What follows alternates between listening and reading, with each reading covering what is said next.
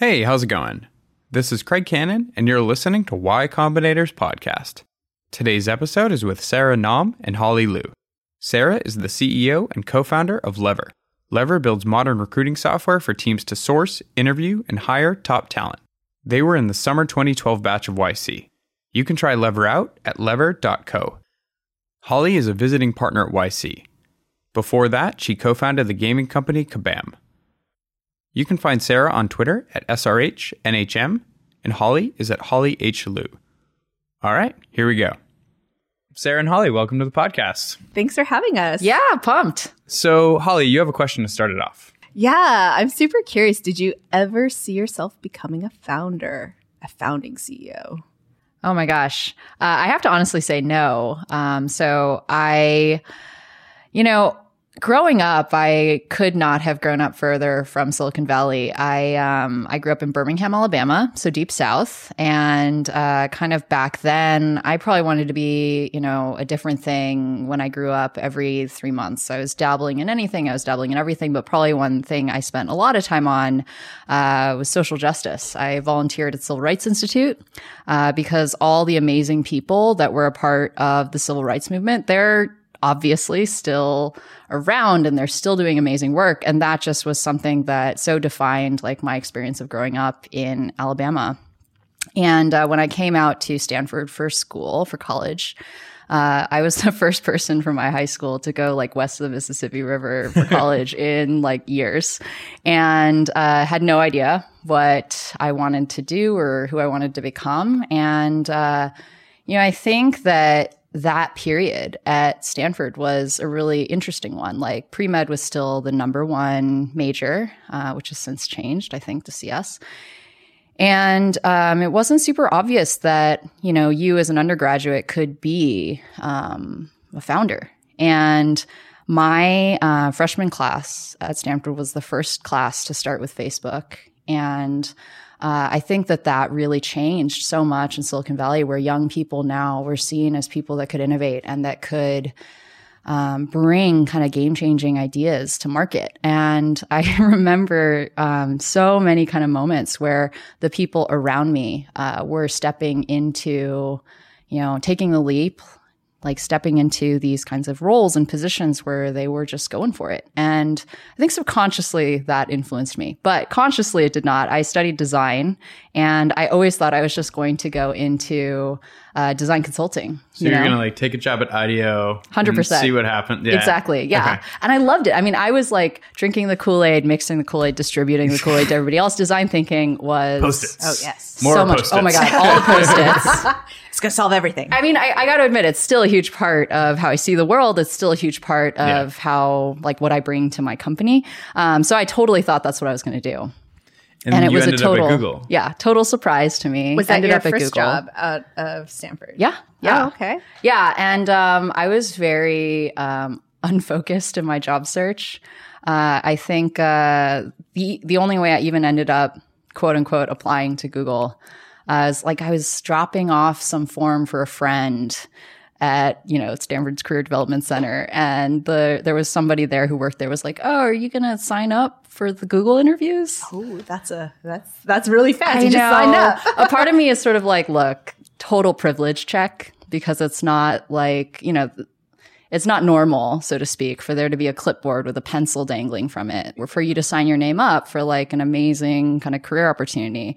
Um, but that was right in front of me. And uh, it was... So did you know what you were signing up for? Like, were, did you do design or... It was oh, just... no, not at all. I, um, I think I just kind of like went into it and was curious and was engaged. And I think I was one of those annoying ones who couldn't make up my mind. And I just had this like outstanding offer for like... months, like literally nine months before I officially kind of made the decision. And then I think even then I didn't know what I would do until uh, my first day of work. That's oh. a whole story. Well, because you were in that program where you transfer around, right? Exactly. Yeah. Ah. Yeah. The associates program. Okay. But it was super funny because I showed up to, uh, you know, the new hire orientation. And you get, you know, your laptop and all the things. And then they have this moment where you're, you know, all sitting around in, you know, the main cafeteria, Charlie's, and you're supposed to get picked up by your manager. I'm just sitting, I'm just imagining. I know, so I'm waiting, find out like what I'm doing. And um, I, uh, I'm still sitting there kind of at the end when everybody's all like set, uh, because uh, my first job out of college was total kind of like came out of left field thing. I ended up being um, a speechwriter, which I never saw coming. And it was a job that nobody had had before for specifically supporting Marissa Meyer. So, uh, you know, she was a little tied up, so she couldn't come get me at Charlie's. Oh, no. Uh, but, you know, I think in a weird way, that was probably my crash course in uh, a lot of what it is to be a founder, because I had to kind of create something from nothing and figure out what I was doing and be really bad at it for a while. And um, I think also in hindsight, so many lessons learned about leadership and strategy and just getting to be a fly on the wall to conversations way, way, way above my pay grade and out of my element. Um, really amazing experience. And um, I think like, you know, to this day, super grateful for it. I obviously, I spent time on other things at Google too. Uh, notably, I spent a lot of time on the Chrome team, which was just incredible, incredible people. Uh, you know, Sundar was like uh, leading that initiative at the time. That was amazing. My direct boss is like this amazing kind of like growth guy, marketing guy, creative guy who would go on to be the head of marketing at Instagram. So yeah, like just some amazing people around me. Yeah. And I've got to ask though, when you speechwrite, do you use Post-its? Oh, one hundred percent. Oh, yeah. That's impressive. Yeah. That's impressive. I also take it the other way around, which is when I design mocks, I use Keynote, oh. prototyping tool. Yeah. So oh, I like that. You like reverse Yeah, no, it. I think there's so many insights from a design kind of practice that I think are super applicable to being a founder, to being a C E O. You know, for a while I was actually really sad because I was spending less and less time on product. And for someone who loves product, that was actually really hard. Like I felt like this sense of loss. But then I sort of started re like reframing a lot of the work that I was doing as a, you know, founder around, hey, you know, I still work on a product. The product is this company. And I still have to do user research. It's just that my users are my employees and my customers. And that same process for, you know, generating a clear Uh, strategy around user needs was just as needed, if not more so. Uh, in Here comes that the design product. Thinking coming back. Yeah, I know. So I, I really got to say that to me, uh, I think more designers should be founders. I think that that skill set is so, so uh, relevant to the work it takes to actually get a lot of people together to work in a system and to create value from from scratch. Mm-hmm. So, you know, definitely I think there's some amazing designer founders out there, but a part of me wishes, you know, that there are way more. Yeah, there could be way more. So to me, to me, it's not obvious. Obviously, you jumped around at Google, but it's not obvious as to how a speechwriter goes on to found Lever. uh, yeah, so, not really obvious to me either. Right, which is probably fair for most people in the yeah. world. But like, was there a point when you were at Google where you thought to yourself, you know what, I'm going to go be a founder? How did you decide? Why did you leave? How did you decide to start Lever? How'd that go? Yeah, I mean, I think like so many founders, uh, path is nonlinear. You know, I think you read in mainstream media about these lightning strike moments that suddenly happen. I mean, I think that's all just media, right? And the personal experience of founding a company, it's, first of all, it's a period of time. It's not a strike of lightning. I think that um, even, you know, leaving Google, I didn't leave to start a company. I think I left to just grow and experience more things and ended up pursuing a lot of different stuff, things ranging from just like personal projects to obviously working with several like early stage teams. Uh, and I think personally, you know, a lot of what I was really doing at the time that was on the path to founding a company was experiencing working with a lot of different types of people. Yeah. And so um, I you could, you could say that my co-founders and I were like almost trying out working with each other for a while before we like actually officially went for it. So I think that's a huge part of it. And I credit, you know, the fit to my co-founders for a lot of the success that we've had uh, as a company. Uh, so in a weird way, like I don't think I was doing it consciously at the time, but mm-hmm. like making sure that you're finding the right people is like probably the hardest to predict, uh, but most important part of like that super, super early stage. Was it very, it seems like you found the people and you were working together, but the idea wasn't quite there. Um, I mean, and Google was probably still on this rocket ship when you decided to leave or doing really well. Like, what was the most difficult thing to overcome to just say, I'm going to be on this? Like, what was the thing that A, propelled you forward? And then what was the most difficult thing in, in like getting you to leave? Yeah. I mean, it's cushy there. Oh, sure. I mean, first of all, I just have to say, like, huge privilege check, like having been at Stanford and having been at Google, like, I think that it's not lost on me that there's like a lot of opportunity open to you. And I think at the time I knew that, and I knew that, you know, in a way there was no good and bad choice spectrum. It was like all shades of good. Mm. And um, I think like a lot of people, I just like knew that I had an opportunity just in my life overall to take risks and try things out and really like grow my, mm. my sphere of ex- experience uh, and took that.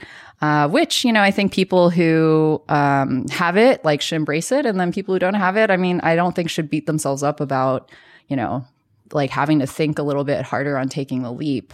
Uh, so in terms of like, you know, leaving Google, that was easy. I think um, in a way it always kind of like felt like um, there was just more to experience. Starting Lever was harder. Oh, and that's because, that. yeah, I mean, you know, Um, so for one, um, we just didn't know exactly what we were going to do at first. I think very few teams know exactly what they're going to do.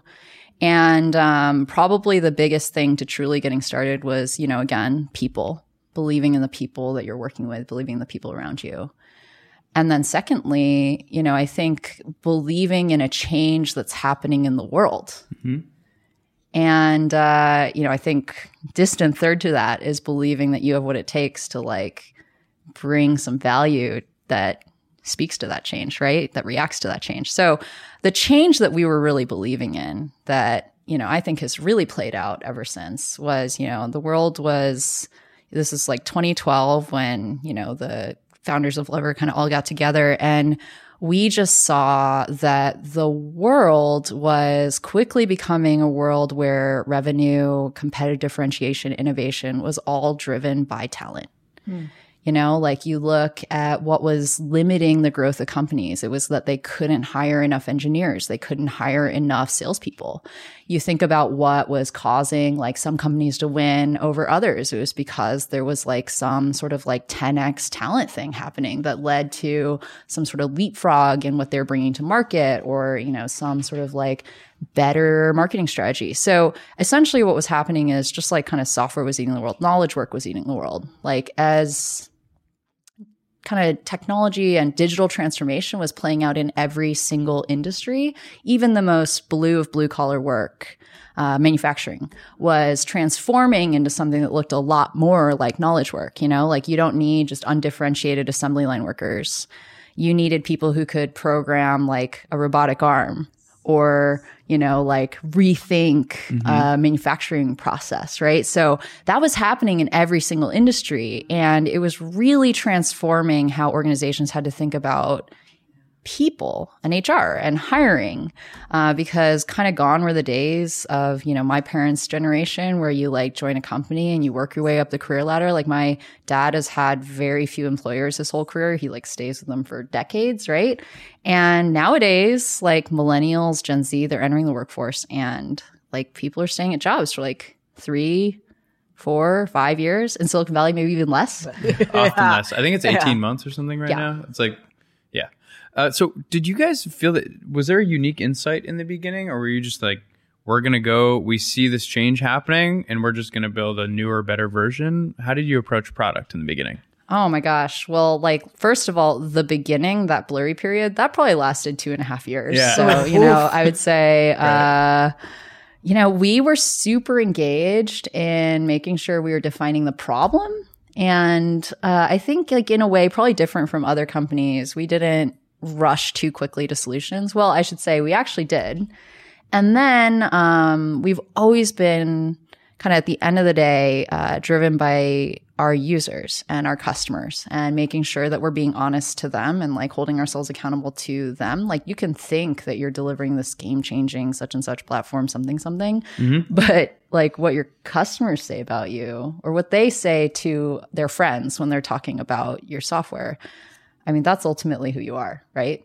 So I would actually say that first we built an entire thing and actually had to kind of come to terms with, um, you know, what our customer feedback kind of was. And we had built just something incremental, and we had built something that was just like a better version of what was there before.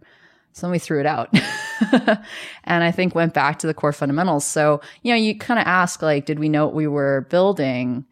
I think that while we didn't know literally what product or what solution we were going to bring to market from the beginning, what we did know was how we were going to hold ourselves accountable. And that was through listening to our customers. Hmm. Though you were in the startup game, which implies V C, which implies pitching V C.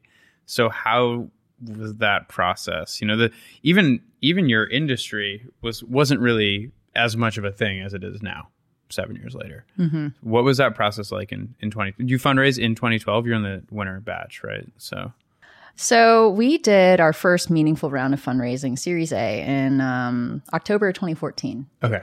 So uh, I would definitely say twenty twelve to twenty fourteen was that process of us figuring out what problem we were solving, how to achieve product market fit, how to build, you know, that traction that you want to show. And I think in that period, we also discovered a lot about ourselves as a team. Uh, in that period, just for me personally, I went from being, you know, an individually contributing designer uh, to literally kind of on the eve of our Series A. We had signed a term sheet, but we hadn't closed the round. Um, kind of we as a team collectively agreed I should be C E O. So you figure out a lot in that period. Mm-hmm. And if you're not confronting like those hard things about who are we and what are we here to do, who am I and yeah. what am I doing? Um, you know, I, I think that you can put it off for just so long before it actually, you know, starts to intersect with like what you can achieve as a company, as a team. So, you know, when I think of those early days, yeah, like all fronts, we were figuring out who we were. And um, it's some of the most fun and terrifying yeah, yeah. you know chapters we've ever had at Lever. So yeah, those are stressful years. So now, you know, we're way further down the timeline, and you do have kind of unique positions on recruiting, culture, and diversity. Um back then, I assume you're just again figuring stuff out, right? A lot of our listeners are early founders, and they are competing against Facebook and Google. Google, I was going to call it the Goog. Uh, Facebook and Google and uh, every big tech company, right? Um, how do you differentiate as a small startup and, and land the top talent? Yeah, it's so true. It's a global talent market. And I think that um, it's competitive in so many ways. I mean, like every startup, I think, does have this like experience of like there's well-resourced recruiting machines that are kind of out there. And on the flip side, early stage startups have such a unique opportunity to offer. And so I think um, advice for startups is to spend actually a lot of time thinking about like what truly is your value prop, actually figuring out how you're going to approach hiring and um, what is kind of like the way that you can almost uh, use your culture and all of its unique glory as like like go on the offense mm-hmm. with it, uh, because that's like you can so kind of run circles around a lot of the competition by bringing that experience of what it's like to work at your company into the candidate experience. So yeah, I think that there's so many kind of like hand-to-hand combat tactics that startups can employ that give them, frankly, a much better shot at recruiting the most talented people Can than you- these sort of large environments. Yeah. Can you give us an example that you guys did at Lever? Oh my gosh, yeah, one hundred percent. I think the first thing is, you know, proactive recruiting. So, you know, any startup out there that's just posting a job and waiting for great people to apply. Yeah. yeah. Other postings Shame. out there. Shame to all of you. Um, hiring is like hiring is the strategy.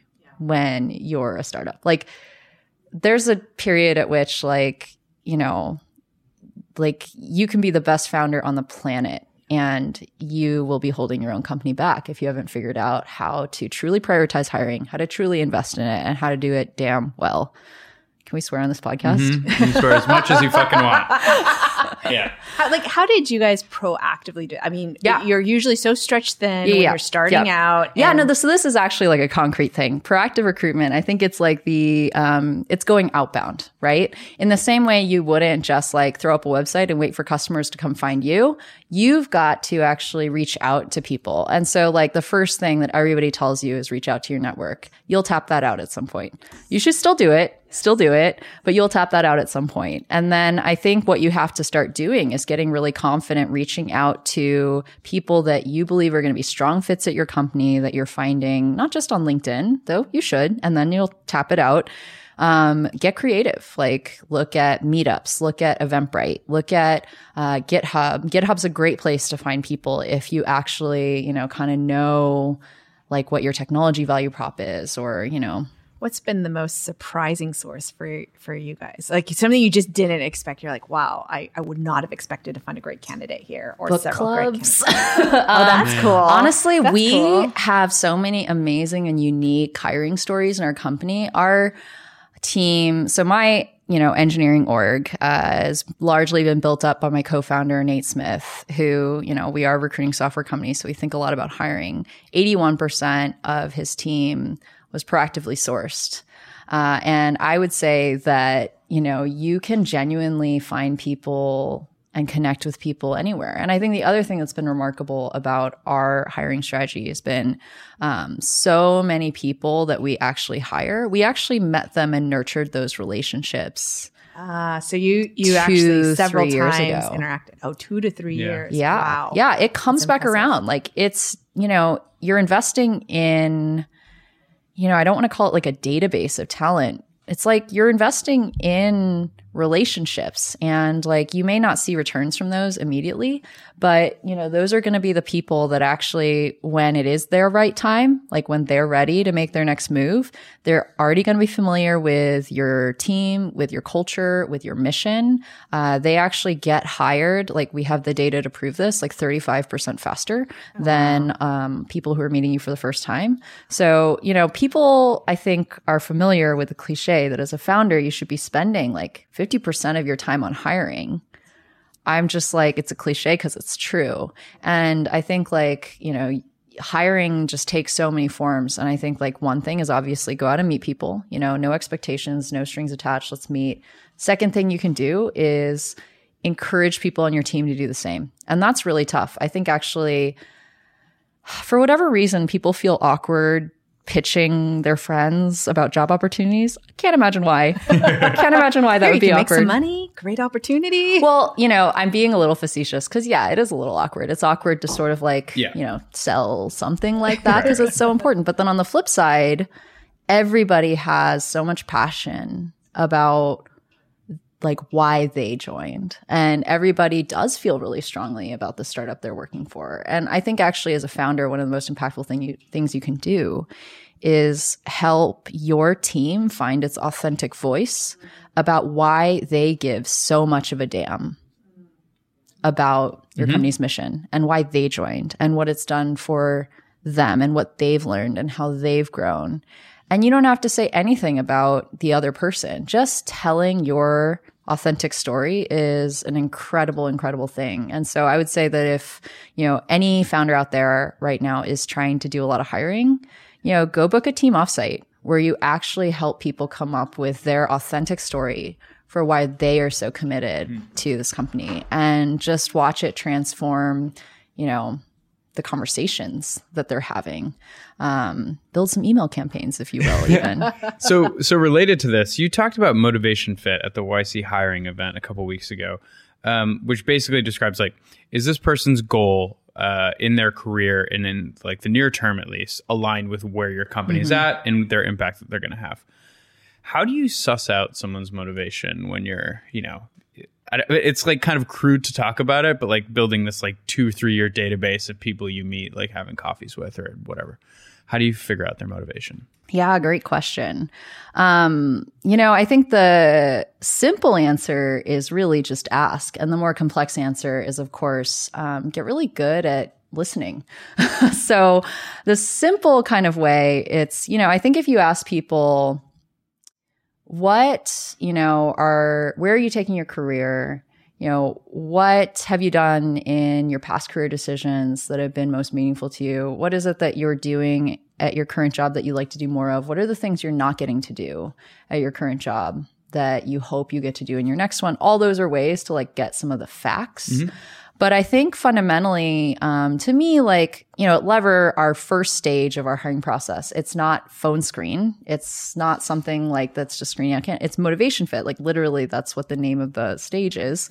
Um, because I think it's like, it is kind of at the root of your best hires, and it's also at the root of your worst hires if you don't get it right. So, you know, I think that what I'm listening for when I'm ta- when I'm asking people these questions, it's usually to suss out, you know, is this the right stage for people? Mm-hmm. Uh, ambiguity is kind of famously, you know, a huge factor of the experience of being at an early stage startup, and finding people that thrive with ambiguity, or finding people that uh, really love, you know, the diversity of problems that you're going to be solving. Um, you got to make sure to have an ear to listen for when people are really actually ready for that, when they're excited about that.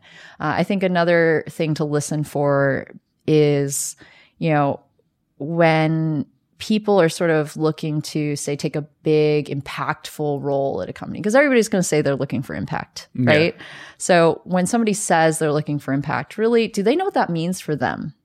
Is it generalities, or do they actually have something that's really like like revealing that self-awareness of what for them is like in it from their personal seat of experience? And I think that the more specific someone's gotten about their um, own career, uh, the more maturity they bring to the role, um, the kind of more they can probably up-level your team. So yeah, I think like simple answer, ask, just ask. Yeah. And then complex answer is like really learn how to listen to how people – you know, express like their their thoughts about themselves at work, and um, and what they're looking to get out of it, and what they're looking to do next, and what they're looking for in a team. I certainly have a tactical question at yeah. this point. Um, they used to train a lot of interviewing around like, tell me about a time when X, Y, and Z. Oh yeah. How do you like? Do you f- still feel like those can help suss out totally quest- like like to. to test for, um, you know, commitment or, or something like that? Yeah. So getting concrete, you know, concrete yeah, examples, yeah. concrete situations, as opposed to abstract, like brain teasers. I, you know, would summarize that as behavioral interviewing. And I'm a big fan of behavioral interviewing, especially for early stage startups. And here's why. Uh, you know, I think that you as a founder are hiring for a lot of roles you've never actually had personal experience doing those jobs. Ah, this could be beyond that, too. yeah, beyond that, nobody else at your company may have ever done that job. So you're operating on a lot of theory at this point. And one way you can really like de-risk hiring and also not be too clever about how you're going to like interview somebody um, is by actually just methodically asking them about their own career. And I think what you can get really good at hearing in their story as a founder is, you know, what are their patterns of success? What are maybe their patterns of failure? And just kind of like, you know, your company really well. So you know whether your company has like the contours for this person to be successful. And, you know, I therefore am a huge fan of, um, you know, we do a step in our process that we call career trajectory. And it's basically a behavioral interviewing interview Uh, where you go in and you just kind of start at, you know, college, and then go step by step by step through people's career and allow them to tell you about it. And it's kind of basic, but it's so impactful. Yeah, yeah. And, uh, you know, if anybody's really curious about looking into that, uh, we kind of modified a version of uh, top grading, which you can Google and find a lot of information about. But yeah, I, I think it's actually great to just give people the space to tell you about how they've kind of grown in their careers. You learn a lot about someone that way. In the, in the context of um, remote work, do you have specific advice around finding out someone's kind of working style, their dynamic? I think what's a, a common one I hear is, have they worked remotely before? I think that's a good that's a good one right there. But are there other pieces of advice you have there? Oh my gosh. I think uh, this is where a lot of innovation is happening right now in hiring. Um, people are sort of putting two to two together. Oh, it's a global hiring market. And then also thinking about like, what would it mean if we actually just tapped in really meaningfully to like that global hiring market yeah. with with Hiring Anywhere. Um, it's tough. You know, I think that there are clear benefits. I think obviously you get some advantages around, you know, beating the market, so to speak, and tapping into like a lot more like, you know, rare opportunities and a lot of kind of like immediately upon hiring someone. Um, it's, it's, it's kind of like beating, winning the game, you know, but then on the flip side, uh, you've got to build a culture that can support remote work as a first-class citizen. Mm-hmm. And I think there's some people that really nail it, and they think about the details. They think about how meetings work. They think about how information's transferred. They think about tribal knowledge and how you're going to actually create like, you know, systems for information to flow freely, whereas if you're all co-located in the same office, you kind of get it for free. Mm-hmm. Um, so, you know, Lever actually didn't really embark on remote work until we were pretty uh, late as a company. And that was for people that had already worked in our company for a while, and then like for maybe personal reasons or whatever, um, needed to needed to move. And I would say that we're just getting started with a second office. We're now starting to actually meaningfully do some experimentation with, with our team composition. But we had kind of the other side of it where we stayed together as long as possible. And I think that was pretty intentional. And I think it, I will say, connected to us being able to build a really strong culture together. Um, it allowed us to, I think, really quickly... Um, you know, I guess like spread a lot of best practices, and it led to us certainly like sharing a lot of the load of scaling the the team mm-hmm. um, really effortlessly. So, you know, again, pros, cons. Uh, I would also say that we had to get real good at hiring in a tight talent market here in the Bay Area to yeah. be able to do that. So yeah. I, I definitely think it's a really huge talent strategy question that any founder that's building a team right now has to ask themselves. What trade-offs do we want to make? Um, and go eyes wide open into like how, if you're going to, you know, accelerate hiring by like really casting a wide net, hiring remote. Okay. How are we going to prepare our culture for that? Mm-hmm.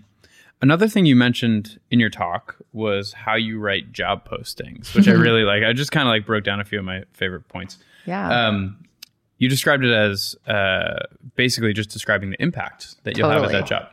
Um, can you elaborate? Absolutely. Well, I can tell you kind of the story. So we, uh, just after we raised our Series A, um, big moment for us, right? Like we started talking about what we were going to do next. We started really strategizing about it. And something that we knew we would be doing that we hadn't really done mm-hmm. up until that point was hiring a lot of people. Right? Like we had been a really tight, small team, you know, for a long time. And here we were about to, you know, double the team in a matter of months.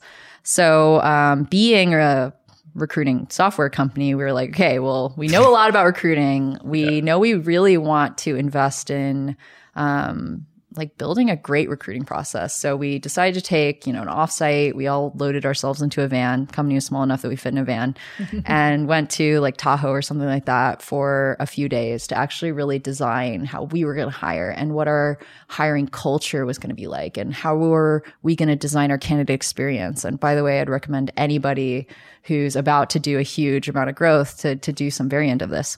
And, you know, one of the things that we kind of asked ourselves was like, well, like when we start hiring for a role, how are we going to know what jobs we need? So we actually like developed this little exercise. Like it's literally a Google Doc that, you know, has like text boxes and stuff we made um, that laid out, okay, like what would, you know, someone with this job need to achieve in one, three, six, twelve months, right? And specifically, we tried to make them not like tasks or like, you know, start doing blah, but impact, results, outcomes, right? Like, well, ideally, they'd like improve web conversion from this to this, or they, you know, mm-hmm. actually like nailing the the results of success, right? So we patted ourselves on the back. This was a great way to define a lot of like jobs to be done. Like now we had carved out all these like amazing, you know, I think you're hiring a lot of generalists, you're hiring a lot of athletes at that time. So here we had this great way to define like our work, and we thought we were like really proud of ourselves. So we actually were able to go out and like start hiring with confidence, interviewing with confidence. And we got all these amazing people in the door. And like when they got pretty late stage, we'd be like, oh yeah, like here, let's share this internal doc that we have with you. And uh, people would just light up when they saw this. Oh my gosh, this is so clarifying and so amazing. And then we, it took us an embarrassingly long time, like probably six months to like be like, hey, why do we even write these like boring job descriptions? Why don't we just take these yeah. impact descriptions that candidates and people that end up actually joining the company like find way more interesting and frankly like accurate and, you know, all sorts of other adjectives, like find way better. Uh, why don't we just use that as the way that we talk about the jobs that we have? And now, ergo. yeah, yeah, yeah. And so do you find yourself, do you still list uh, required skills, for instance? So say, you know, I'm looking at to apply for a job at Lever and it's like, you're going to, you know, increase X, Y, and Z. And I'm like, I'm on it. And then you read the application, you're like, this person has none of the required skills to like actually do that. You know, every once in a while, I think for some of our entry level jobs, when we do know that there's like a few things that really do feel like great assets to have coming in, uh, we list it. But actually, if you go to like our career site, like actually most of our jobs, like the vast, vast, vast majority are actually just written this way. Hmm. And I would attribute, you know, this impact descriptions as opposed to job descriptions as not just being one, like a great way to get the most talented people, like the top ten percentile of the talent market interested in your opportunities. It's also been a huge driver for us of diversifying the people that are self-selecting into applying. Um, because by having this lengthy list of skills and requirements, I mean, you're basically, you know, broadcasting to the world assumptions about what kind of people should apply. And I think the beauty of impact descriptions is you are putting out kind of like a statement about what you're looking for, and it welcomes people from non-traditional backgrounds, like, you know, kind of tech outsiders, so to speak. From your book club. Yeah. yeah. Uh, to, you know, like throw their hat in the ring. And so I would say, therefore, that it's not just more effective. You're actually getting the top talent interested. And those are the people that you want to hire, right? It's also, I think, more inclusive. And it's it's really, I think, more clarifying also. So like teams do hiring. And I think getting everybody aligned on what you're looking for um, as a founder, huge accelerator to being able to really scale hiring, uh, to do it with confidence, to get lots of people like who are all contributing to all be on the same page. Yeah, that's a, I mean, it's related. Y C has the same thing. Like a lot of people from uh, non-traditional tech backgrounds uh, who might be into tech uh, look for reasons to disqualify themselves. Mm. And they're like, oh, I didn't go to Stanford and drop out. I didn't go to M I T or whatever. And like, maybe you should redo the Y C application as an impact description. Yeah, yeah. yeah it's, it's not a bad angle. Um, so related to inclusion, Ava Zhang sent you in a question.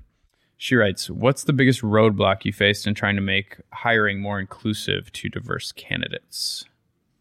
Wow, there's so many things going through my brain uh, as I'm as I'm thinking about this. I mean, so there's a few levels. Like for one, we as a recruiting software company, Um, we're trying to actually scale out how all of our customers, how the entire industry can make hiring more inclusive.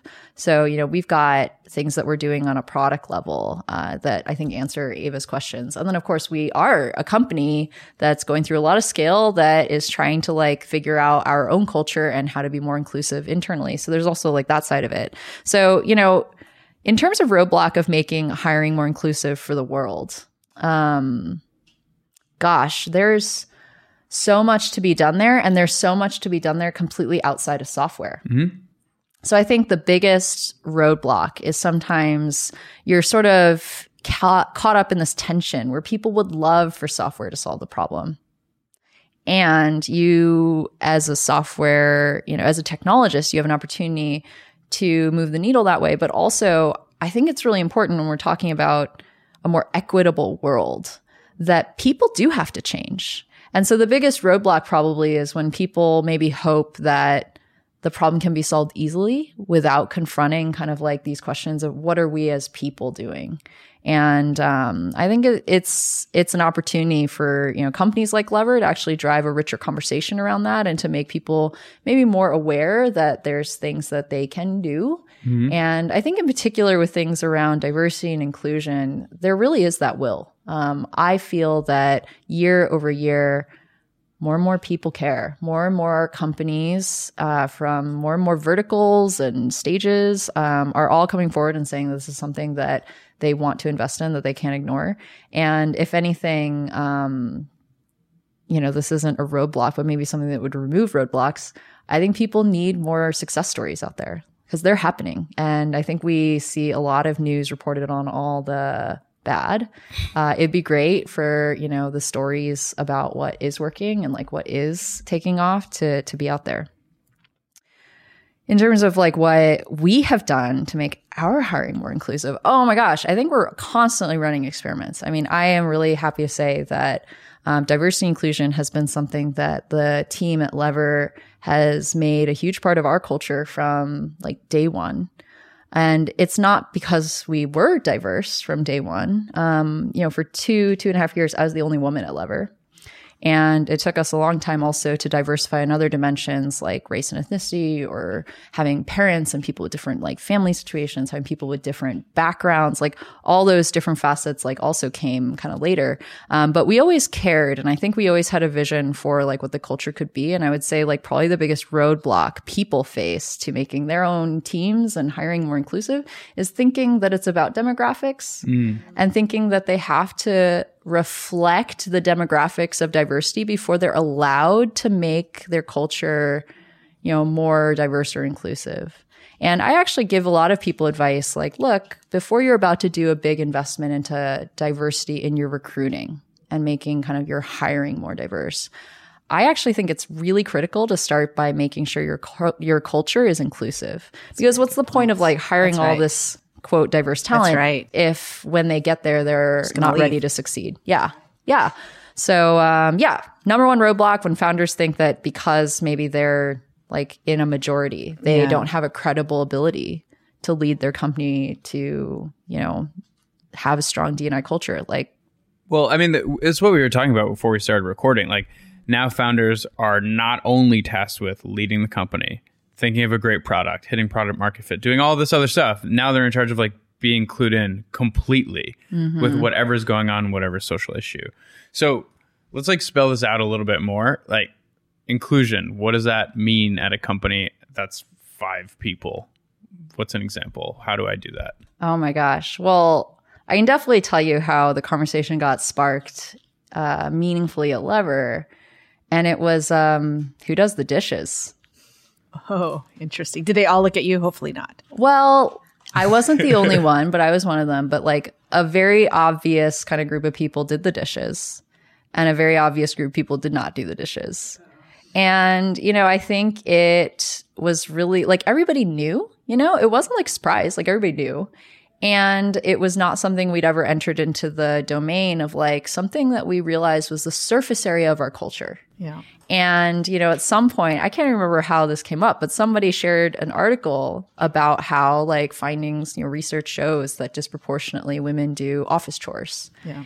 And like basically when sharing that article, like also pointed out like, hey, that was happening here. And what did we want to do about it? And literally, I can't remember if it was the next day or maybe like two or three days later, we just decided to do something about it. We built a Slack bot that assigned a rotational dish duty. And it would just oh, nice. tell you in the morning, today's your dish duty Dude. day.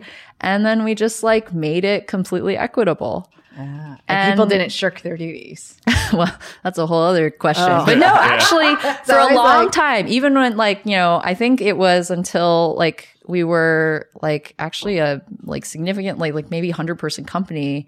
And then we actually had like maybe somebody who's like facilities team that was like taking care of it. Like we did this for a long time, rotational dish duty. It became part of the culture. It became mm-hmm. something that people would talk about on like, like on tours for candidates. Like, yeah, it was something that actually I think was us doing something about it. And, you know, a more kind of at scale answer, you know, if that's like the five Com- five person company version. Um, you know, we one year, uh, you know, launched our vacation calendar. Like, here's our official Lever office, like, you know, like vacation schedule and uh, holiday, holiday yeah, schedule. That's right. And, you know, we, we shipped it, we moved on, blah, blah. And then we found out later, um, like maybe a day or two later, that um, there was a lot of like critical feedback from the team about our decisions about which holidays we had chosen to recognize and not recognize. And specifically, we hadn't chosen to recognize Martin Luther King Day because we had recognized like President's Day or something like the same month. And, you know, from the people team's perspective, they were just trying to, like, their heuristic was, let's just balance out the holidays like as yeah, evenly yeah. as possible throughout the year. But we realized in that moment that our holiday schedule was surface area to our culture. So I think like in thinking about making your culture more inclusive, A, um, it's really about like, what are you choosing to make your cultural surface area? What are you choosing to say like this is part of it and this is not? And that's like one decision a founder has to make. And then secondly, it'll change over time. Like literally there were, you know, at one point our holiday schedule was not part of the culture and then it was, right? And yeah, I think yeah, that's like, yeah. and dish duty was not and then it was. And that's just a dynamic part of of culture. But I think the important part about being conscious about building inclusion into your culture is that dialogue. What a founder can be responsible for is that anytime something comes up, because it'll come up, right? It'll just come out of nowhere, is to make sure that you're the kind of company where people are able to bring it up and where you're able to sort of like give it back to the team, like, okay, what do we want to do about this? And where people take action. I think that's actually at the heart of getting, you know, this really murky world of how do you be a socially responsible founder? Um, you're not going to know, but what you have to do is build that, like, I think capability inside your, your company to question yourself and to have a dialogue and then to take action. And that's, that's, I think, at the heart of like what early stage founders in particular have a real advantage on, yeah. uh, versus these companies that are trying to add this on later. You have so much ability to shape how your culture talks about itself and how like employees are shaping that conversation. So, so yeah, yeah. Oh, it's really funny. I've actually visited the Lever offices and I noticed in the kitchen, they have one, which I'm super appreciative for. They have a bunch of like cups. And then there's this one lower shelf that says, please leave for the vertically challenged. I was like, oh, this is so great. I know. So including. Yeah. I know. Thank you. Yeah. I mean, you'd be surprised. Like, obviously, the diversity and inclusion conversation is so driven by certain kinds of categorizations. Yeah. Um, but, you know, one of the most profound um, shifts for us uh, when it comes to diversity was to talk about how we didn't want to buy into the idea of technical and non-technical people. Oh, interesting. Yeah. Can you tell us a little bit more about that? Uh, absolutely. Like, you know, I think Silicon Valley has actually this deeply ingrained um, stereotyping around technical people. And like, for the most part, I think that's a seat of privilege. Like, if you are an engineer, if you've got like coding chops, if you're a hacker, like there's all these kind of attributes about um, you maybe being like a more uh, worthy or valuable or like higher potential founder, right? Or employee, right? Like, I think there's even some companies where like the technical parts of the company get free lunch and then the non-technical oh, parts of the company do not, rough. Right? Yeah. Um, and of course, like with hiring being as tough as it is for like software engineering roles, data scientist roles, I think that like there's this value placed on these people that, you know, I think frankly, a lot of people buy into, right? Like a lot of the people that are not on that side of the spectrum, like the quote non-technical people, have almost like kind of internalized a self-handicapping about it. And um, we actually for a while recognized that not only was that kind of against like some of our cultural beliefs, but also it was holding us back.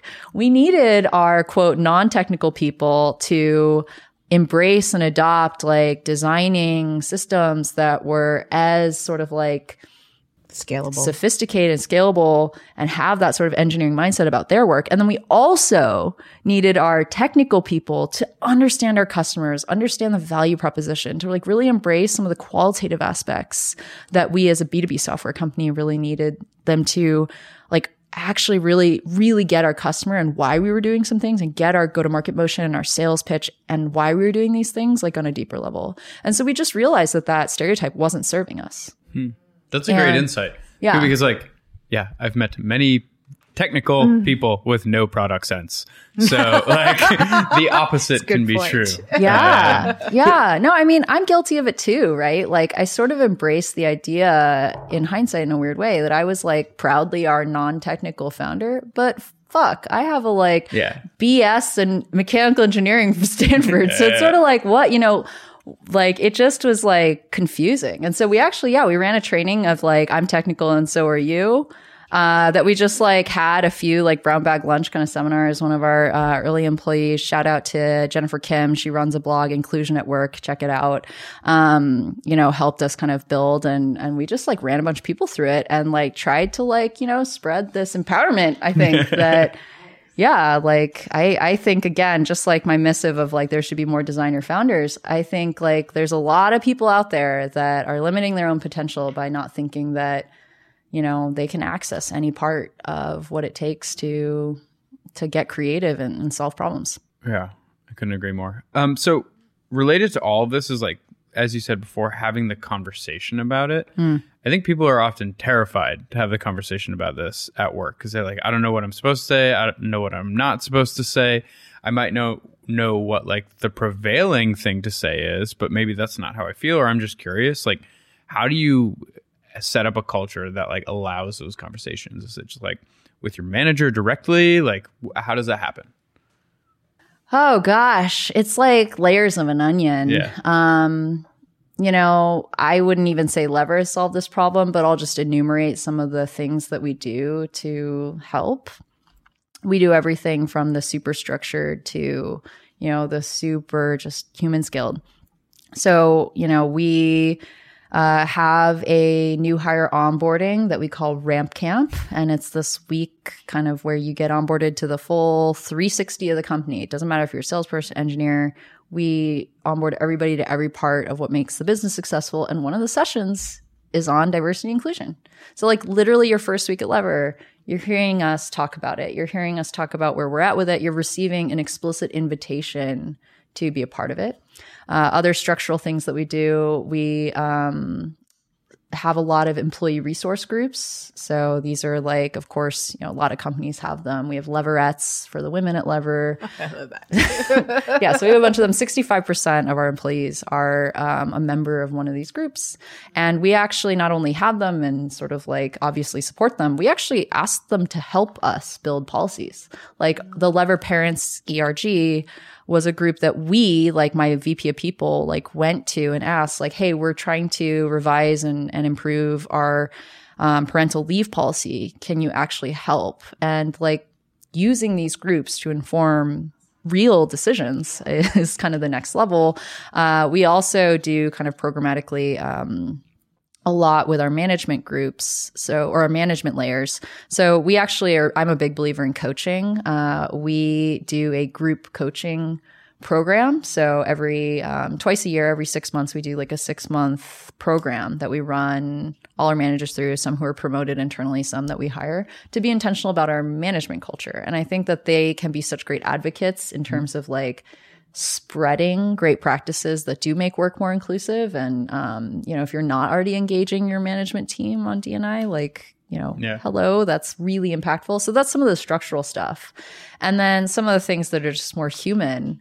Oh gosh, well, here's a funny example. So we really encourage people to um, engage with each other, uh, solve problems like with each other. But, you know, sometimes having difficult conversations, like you're kind of navigating these murky waters of, you know, you don't want to kind of go over the net and like accuse someone of something, but maybe you're trying to surface or highlight like a difference in point of view or assumptions or background. And we, what we didn't want is for people to resort to stereotypes. Yeah. Well, you're like, you know, an introvert and I'm an extrovert and so blah, blah, blah. Or you're a salesperson and I'm an engineer and so therefore blah, blah, blah, blah. So one thing that we also built into Ramp Camp is we have all the new hires kind of take one of these like assessments and like the output of one of these is like a color. Oh, so, it's the color yeah. one. Yeah. The, so, the number one, yeah. the color one. Yeah. There's even an animal one. Too. Oh, yeah? Oh, yes. Well, we are also big fans of spirit animals at the company. Oh, awesome. But yeah, so, um, you know, now everybody has this shared language about how to talk about difference that isn't about like how you were born or, you know, socioeconomic background or anything like that. And um, I think that that's really empowering for people. So uh, now we even celebrate it. And I think it's become a way we can celebrate difference. Um, so at the end of Ramp Camp, uh, obviously you kind of complete it. And then we actually do a happy hour for that month's Ramp Camp class. And so they come and come and exit kind of their last session of the day where they get their colors and enter, you know, commons, our commons area where we have this, the whole company is like clapping and, you know, we kick off this happy hour to celebrate their first week. And, um, the sort of like, it's the colors reveal is at the happy oh. hours. And so all the new hires are wearing lays that correspond yes. to their color. So everybody's like, oh, oh so cool. like you're green or you're like, a... so, you know, I think that, um, you know, whether you're doing it kind of in these structural ways or you're just giving people like tools to work in or personally, uh, it's huge. It's huge. Yeah. I like uh, how you created like common language and then kind of yeah. celebrated and said like, it's okay to, to kind of I know. talk about it. We're kind of huge dorks, aren't we? I love it. I know. Like, uh, so we call ourselves Leveroos. And, oh, uh, Leveroos. Yeah, we are such, I mean, I love us, obviously, horribly biased, but yeah, we're, we're kind of like goobers in that way. That's awesome. That's great. Yeah, no, it's, so much of it is just like, I mean, like comedy even, like it's just intention, right? It's like coming from a good place and you're like, okay, like we can work with this. Yeah. Yeah. And you know what? Like so many of those ideas I just described, bottoms up. Yeah. Totally. Like, it's not like I'm some like architect of all things diversity and inclusion at Lever. Quite the opposite, actually. I credit like the team collectively as really being the drivers of this. And I think that's the opportunity that the early stage founders out there really have is if you do get this into your culture, what you get long term is this, you know, collective ownership over, over, you know, everything cultural, but certainly diversity and inclusion is part of that. That if you can get that seed planted, it just like is a little bit self-reinforcing. And so well, I would, not only that, it sets you up for scale. Yeah. Yeah. It pays in dividends later. Yeah. So then I anybody so. new comes in will like get ramped up into this color and they would just know, you know? You love the colors oh, thing, yeah. Holly. You're like, I'm going to go to Ramp Camp. Sign me up. I want to know my color. Amazing. Uh, okay. So just wrapping up, uh, Y C, we have a batch going on right now. All, most of these companies are quite early. What's your advice to the companies in the batch to make the most out of it? Hmm. You know, I think that the number one thing I would say is, you know, your your culture is your people. It's who you hire. It's who you fire. It's also who you're recognizing, who you're promoting, who you're rewarding, and how you do all those things. And you probably feel like you have a million things going on and everything's on fire and you have so many things to get done in a given week. Um, but the secret to solving all these problems is through really, really getting great at building your team. Yeah. And so like I found this to be true. I work with thousands of companies at every stage of growth with hiring. Um, I think like you have to get great at talent. You have to get great at hiring. And um, I think that if you can really embrace that as a true part of being, you know, an authentic founder, uh, you know, I think you will attract the right people that will run with all those things that you've got to do in a given week. And um, it is the shortest path to building a strong culture. It's the shortest path to building your results. Uh, so, you know, get embrace that a founder's number one job is recruiting. That's excellent advice. All right. Thanks for coming in. Thanks. Thank you. All right. Thanks for listening. So as always, you can find the transcript and the video at blog dot y combinator dot com. And if you have a second, it would be awesome to give us a rating and review wherever you find your podcast. See you next time.